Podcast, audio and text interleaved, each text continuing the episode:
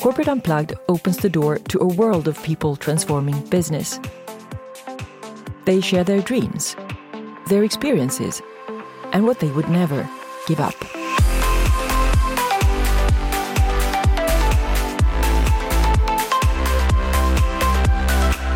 I'm so glad to have Yvonne Klamp Lindesvärd with me. Welcome to my podcast, Yvonne. Thank you. Yvonne is a jewelry designer and co founder of the well known brand Yvonne Christa, elegantly chic and handcrafted jewelry. And the brand is famous around the world for reinventing the ancient art of traditional filigree jewelry in a modern key. Yvonne Christa was launched in 1991 in uh, LA by you and uh, Kristina Söderström two designers who met in Rome in design school. So tell us what happens next and uh, and why. We actually instantly became friends, and it seemed more like a sister than just a friend. Uh, we ventured on to different schools. Uh, I went into architecture, and Kristina went into fashion design and photography and yeah, a lot of different things. So we went through schooling for four years, something, and then uh, I started working with set design in LA, and Kristina worked in the fashion industry. And then she suggested one night when we were sitting and being very tired that we actually should start something ourselves because we were working all the time anyhow. And I said that was a splendid idea. So mm-hmm. um, that was a start of an fantastic journey, both in real life, because we did uh, travel quite a bit around to see what we could mm. design or what was missing or what we were really in passion for. And then we came back to Los Angeles, and that's when we started making jewelry from old pieces that we found at flea markets. Mm-hmm. Yeah, it's like recycling already back then. yes, exactly. Trendsetters. Uh-huh. Oh. And um, and the collections are inspired by flowers like tulips and hortensia and daisies and, and also mythological and, and legendary places in mm-hmm. ancient times. Yeah. So I, I just, why is that? Well, from the very, very beginning was actually very, very thought through because being in LA and being in, in the States, there is a lot of different um, politics and a lot of different religions and a lot of different people. Mm. And we didn't want to make anything that would offend anybody. So we started out with flowers because we thought that was quite innocent. Uh, but then, as uh, we have continued to design and moved forward, and maybe not thinking as much to what could offend or not offend, more to really passion for what we find interesting and what drives us is really that nature is the best place, really, for everything because you can basically find mm. anything and everything that you do need in nature and it's made by itself. And it's just fantastic because it does grow or it does create itself and, and just taking forms and, and colors and, and shapes from that is amazing. And you can just continue and you build on to different dimensions. And also with the filigree technique, it is made in 3D. So it's even more interesting to actually not copy the nature, but actually try to get the feeling for true nature and mm. organic forms. Mm. Now they're just beautiful, I think, really. so, with two major collections per year and fine retailers around the world promoting your jewelry, what would you like to see manifest next? we actually want to see more fine jewelry. We want to go in that direction because even though it's amazing to create and to design things, we kind of want to go into maybe less is more is actually really for the technique mm-hmm. because each and every piece is unique since it is handmade. And not that they are inexpensive, but for what they are, they really are inexpensive pieces since it is sterling silver. Mm. So people maybe do not understand, that doesn't know about us and our philosophy and our feeling and design and everything. It's really behind um, a collection do not understand the full extent of it. But if it is made of 18 karat gold or 22 karat, which it has to be for the filigree, I think maybe people would look at it even closer and mm. see the fantastic, intricate work and delicate, and, and that it is it looks kind of fragile, but it isn't. And then each piece would actually get the visibility that it is entitled. When you say our way of working and our principles and so on, how would you express that? The way of working is that we make uh, the designs and everything, and then we work with silversmiths that help us develop into the pieces that we do want to have. And each and every piece is handmade. So there is not one that is exactly the same. And that is the way we wanted it from the beginning when we did start making the jewelry, since we did make it from old pieces from flea markets and everything. And it was this fantastic feeling of creating something that was special. And we wanted to keep that feeling that it is special and it's not something that is mass produced in a factory or anything like this. Every piece is actually a person behind it. And we also have uh, silversmiths that we work with, and with them we have stone and pearl setters. So each piece is actually handled with more than one person. And from when the beginning was actually a philosophy behind it because we didn't want to get copied, which we did in the beginning. So we wanted to mm-hmm. kind of uh, limited that. So that's why we made the silver parts with the silversmiths, and then we had the setting with another person instead to kind of not having the whole recipe to one single person. So there was kind of more a survival instinct to do that. But the philosophy behind it is really that the piece that you do buy, even if you buy it today, you're gonna be wearing it hopefully 30, 40, 50 years in the future also. Mm. And we do have a lot of customers that bought their jewelry first pieces 25 years ago and they still have it and they still wear it and they still get the compliments for it. And that is fantastic. And that's mm. the kind of feeling we want it to have mm. that each piece really is unique and it is something special. But uh, going back to you, Yvonne, what, what would you say is your passion? I mean, you know, something that you're really willing to also suffer for, if necessary. Um, well, I think people, people are my passion, and to see see smiles. You know, when you see true happiness, that is my passion. When I really see, it doesn't have to be me that have made them very happy, but it's just the the satisfaction of seeing a child smile, like totally from the toes and up. I mean, that that is really a passion, if that could be a passion. But it's just really to mm. to help and to make people happy.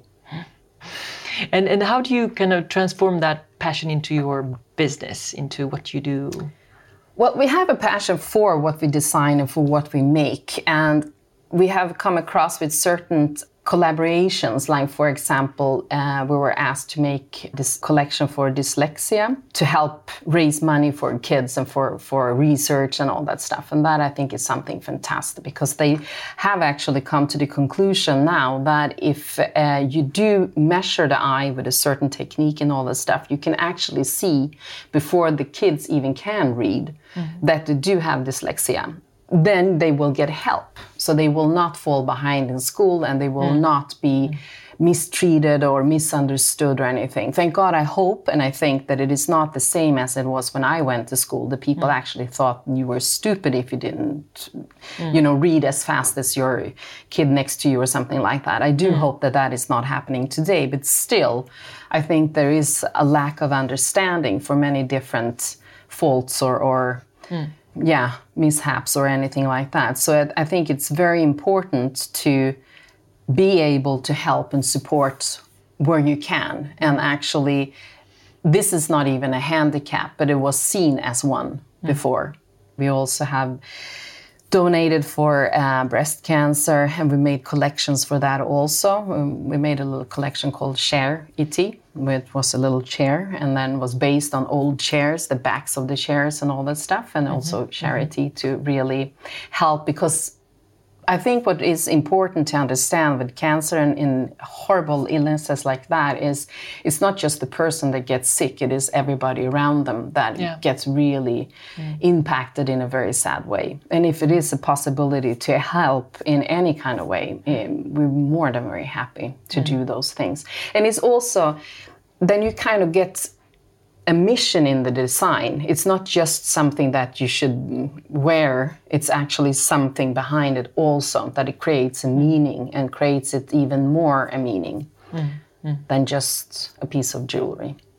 each and every collection has a thought behind it and it's not just something you know grabbed out of thin air because it has a thought behind and as you said before when you asked it's many many times the design comes from organic forms of nature also and it is the feeling of being wearable and also have a meaning like for instance we did one with ginkgo that it stands for strength Mm-hmm. And the ginkgo biloba tree is the oldest in you know nature. And it was when Hiroshima got hit by the bomb, it was seven trees of ginkgo that was still standing after the whole city got hit and totally destroyed, but they were still standing, and they're still standing today. And something like that is really strength, and, and I do think it if you wear something like that, you feel the strength and you feel the change in, in actually is possible, even in the worst situation. Something good can come out of it. Mm-hmm. Um, kind of an odd way to say it, maybe. But, and also the same thing is with the people that we do want to work with are people that are happy with trying new things and changing things and, and also saying that maybe no this will not work because it will break or this will not be good because uh, the water will be dirty when we clean it this way or we shouldn't really use these stones because uh, like corals for example we don't use the real corals at all because we don't want to mm. be part of destroying the ocean we do like to work with women. We always had from the day one. Actually, the key person mm. in, in the, the whole office is a woman and has been since we started, and by choice from our part. 25 years ago. So it's, yeah, there are a lot of choices and a lot of roads to pick and choose from. But mm. um, if something doesn't feel good and we feel that mm, it's something we can't stand for, we won't do it. Even if we think maybe that would be really good um, for the company in a different aspect, it's not good for us, and that means it's not good for the company. Mm. So it mm. has to feel a good stomach feeling to, to do things mm. and to make changes and to move forward and all that. Yeah. Mm. But does it sometimes happen that you have the two of you have different perspectives, or are you pretty synchronized and um, kind of complementing each other? We have the same philosophy, really, with mm. uh, what goes around comes around. So we mm. do really want to treat people good because we want to be treated good back. Of course, mm. kind of selfish, but but on the same hand, it, sure. it turns out nice for everybody. So we don't really have those kind of uh, discussions or disagreements or anything like that because we are on the same kind of level and we've always been mm. and i think that's also why we've been able to work so well for so so so many years mm. and mm. both being designers which is also. Not so i mean common because usually it is one that is very good with the business and very good promoting and all that and the other one is good at designing but mm. both of us love to design and, and find it truly mm. a passion to, to go in and, and make the drawings and make the design and see the, the jewelry as actually coming to life and mm. see it on somebody that is the biggest satisfaction so it's really it's very yeah. So so far no we haven't really fantastic in a way i, I would say you must be fortunate because it's not so often I think that people who are on some level, you know, professional soulmates or mm-hmm. however you would like to yeah. see it, to find each other so early on also, mm-hmm. so that you can, you know, yeah. create together from early age mm-hmm. and, and have time to experiment and do loads of things as, as you've done. Yeah.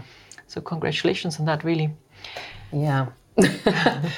it's the best sister you could ever get, you know, without having a sister. So yeah. it's, it's fantastic. It really is. But what uh, transformational points in your life have influenced you the most? Transformational. Oh, that's tough. Um, oh, there's so many different things. I think maybe many of those choices are actually choices that we made without even really realizing, like starting the company, for example. When we did, it was eh, when everybody told us you can't start a company because it was recession. But that was the best thing we ever done I mean, it really was. And uh, also moving from LA to New York, that was also very tough, and everybody told us that wouldn't be good, but we did, and um, it really was. I mean, fantastic. Also, an experience and life experience, mm. and also, I mean, becoming a mom is a huge difference and a huge change in life too, which mm. also affects you work-wise and and mm. socially and and in every aspect. So that's really mm. big changes too.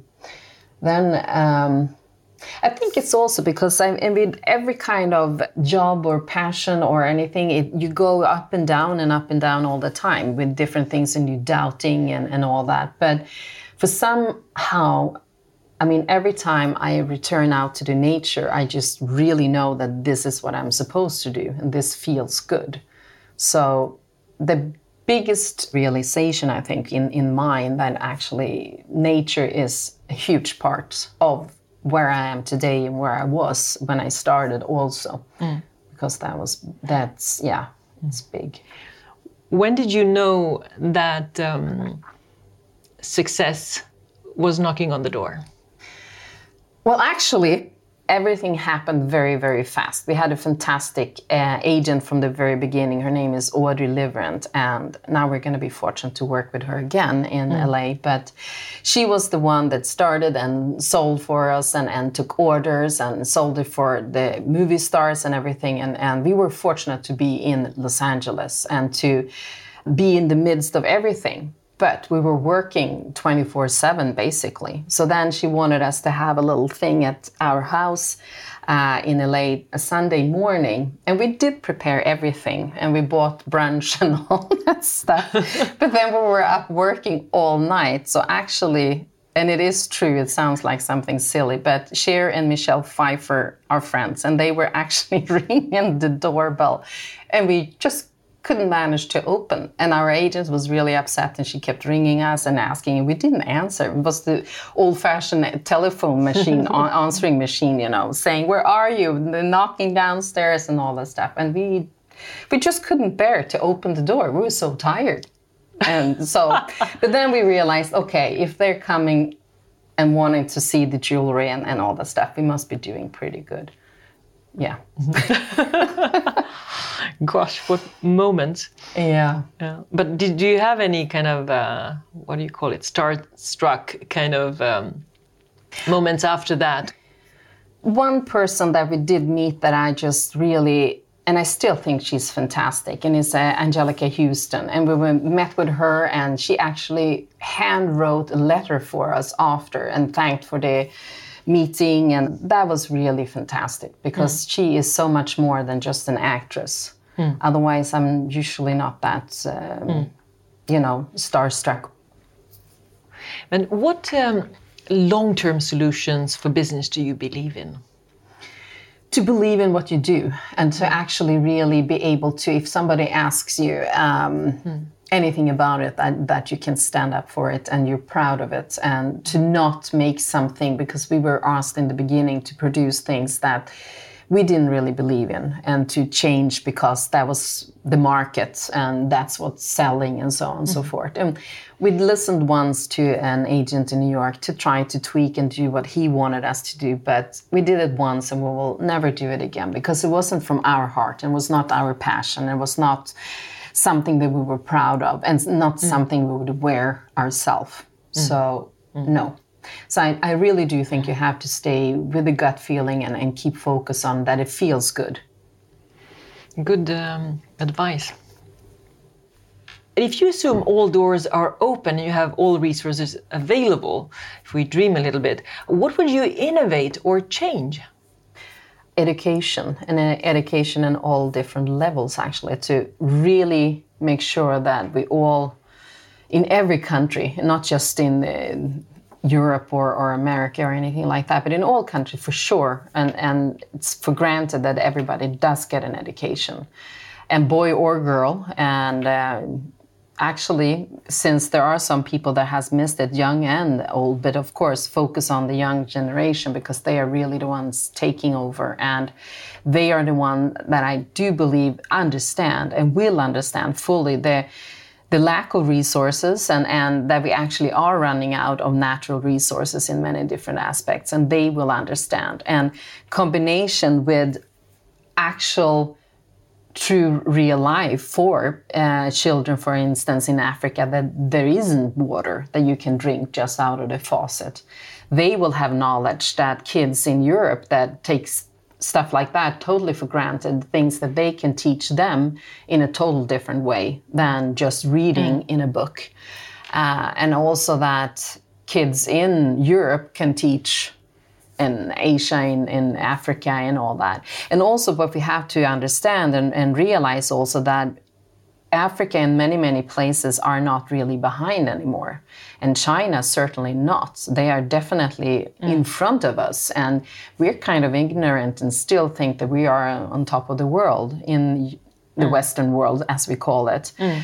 And that is absolutely not a way to be able to live or to, to develop or anything. And I think our kids are so much smarter, so they will not take on that kind of level, mm. label, I mean, um, and level to be above.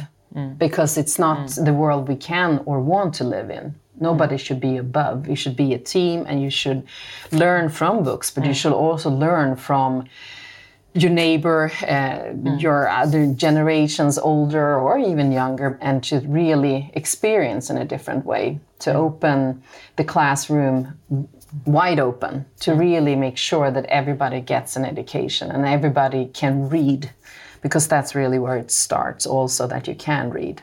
Then there's also um, the what you would call life wisdom part mm-hmm. of education. Where yeah. does that come from? I mean, today very much from families, one can mm-hmm. hope, but um, yeah.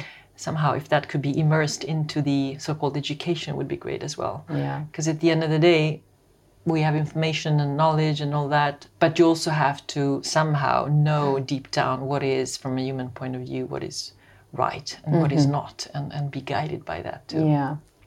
And if you do have the, the opportunity to actually learn and to be among other people that are eager to learn, I think that gut feeling and the, the right and wrong will be more and more clear. Mm, for sure. The more you see of that world, actually. Mm. And, and if you could give one piece of advice to um, uh, leaders, however you choose to define those, what would it be?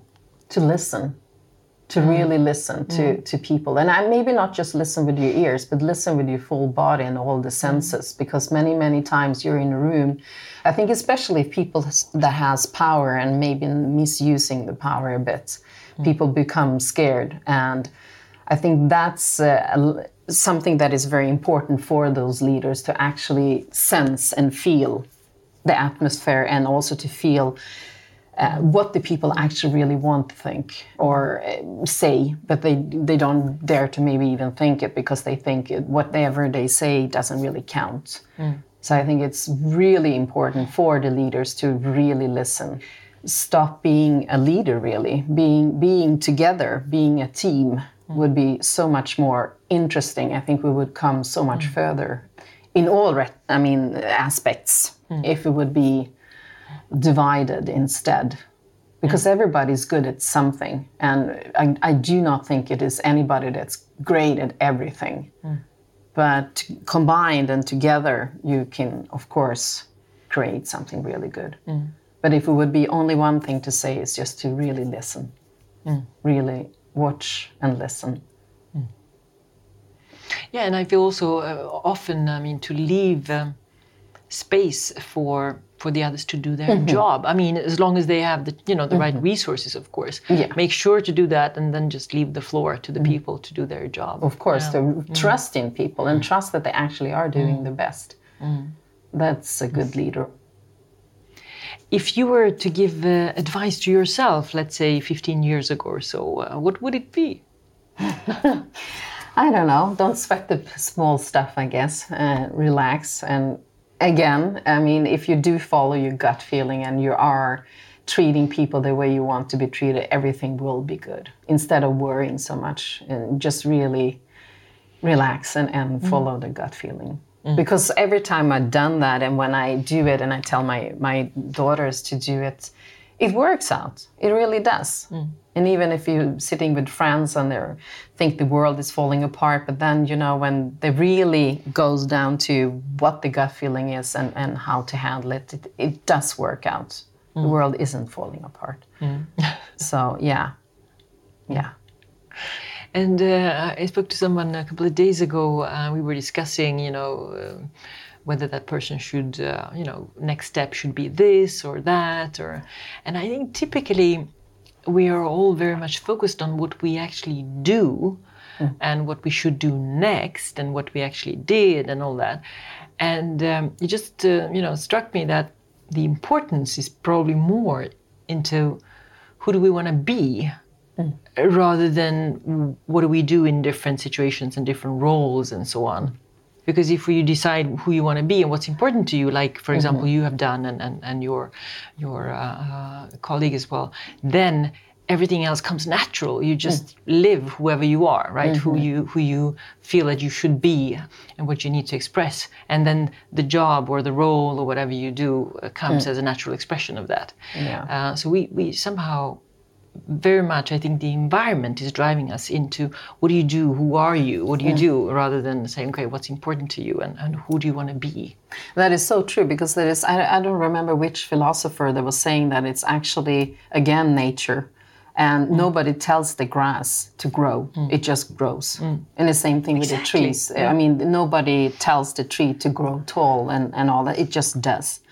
Hmm. And it happens naturally. And that's really, and I thought that was really an eye opener when I heard that. And I thought, yeah, that's really true. Why push mm. it so hard? Mm. And why, why try so much instead of just really, as you say, be instead of thri- striving towards and against the currents and, and all that stuff. I mean, it's better mm. to just really be.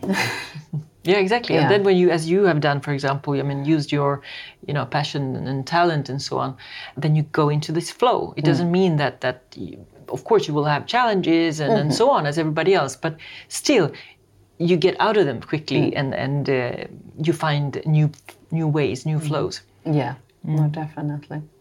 What do you think is the most important thing for for companies to focus on right now? Uh, I think it is humanity. What can you give to others? Or actually, c- maybe just maybe reflect on are you giving something? Or is it actually taking something out? Or mm. are you just there? And mm. if you're just there, maybe that's even worse than taking something because at least something is happening and something is shifting. Not saying that that is better, but still neutral, then maybe you're not even trying you know? So mm. it's trying to add something and trying to really whatever you have have a little bit bigger perspective without trying to be a god or anything like that and and not also trying to get followers in that way but just really being a human and being focused on the humans. Mm, mm. And again kind just kindness if we elevate even further, what do you think the world needs most at this time? It's also the humanity plus. We really, really need to add plus to the world and to to really actually be, understand the sources we have. Like I just heard about South Africa and Cape Town that's not going to have water in a couple of months because they haven't really understood fully the water supply is actually running out because they're not thinking should I water the lawn or should I not? Maybe it's better to be able to drink it. And the same thing there. I mean, all over the world, we, we just use things still, even though we talk a lot about we should change and we mm. should do this or we shouldn't and so on and so forth. But still, mm. I mean, a lot of people do still eat the meat and maybe they don't. I uh, actually have started to really look where the meat comes from. The mm. closer to where we live, the better. And if everybody started thinking that and doing that, actually not just thinking that could be good, to really do that with milk or egg or whatever it is, that we would cut all the pollution with driving all the transports and flying and all that stuff. Mm, so if we mm. somehow could start like we did from the beginning, you did buy from the farmer next door. Mm. It wasn't flown in from Argentina or something was mm. actually from mm. next door and really start thinking that again. And for the people that do have a little plot of land, um, doesn't have to be a big garden, but you can actually grow things and you can actually mm. think of those kind of things with, with supply and that it isn't forever. I mean, all the supplies that Earth ha- really has. I mean, we do have to think what, what can we do and what can we improve instead of just reading and saying, oh, that's awful, and then continue. Mm. Action is key. Yeah. So, Yvonne, how was it to be on uh, the podcast? Fantastic. yeah. that Was it good. was it useful to have, to have to think through these uh, questions? Yeah, it's very useful actually. It's really it's kind of mind-boggling and you things that you take for granted and you do think that you know for sure, but it, it mm. gets in a different retrospect when you you have to mm. really think about it and be quite fast. So, uh, thank you so much, Yvonne, and uh, thank you for sharing everything, really. To find out more about Yvonne and her work, you can head to yvonnekrista.com and also on Facebook and Instagram. I truly appreciate if you share this episode with your network and friends for impact. Thank you so much for listening, and until next time, live with purpose and remember to unplug. Ciao! Ciao.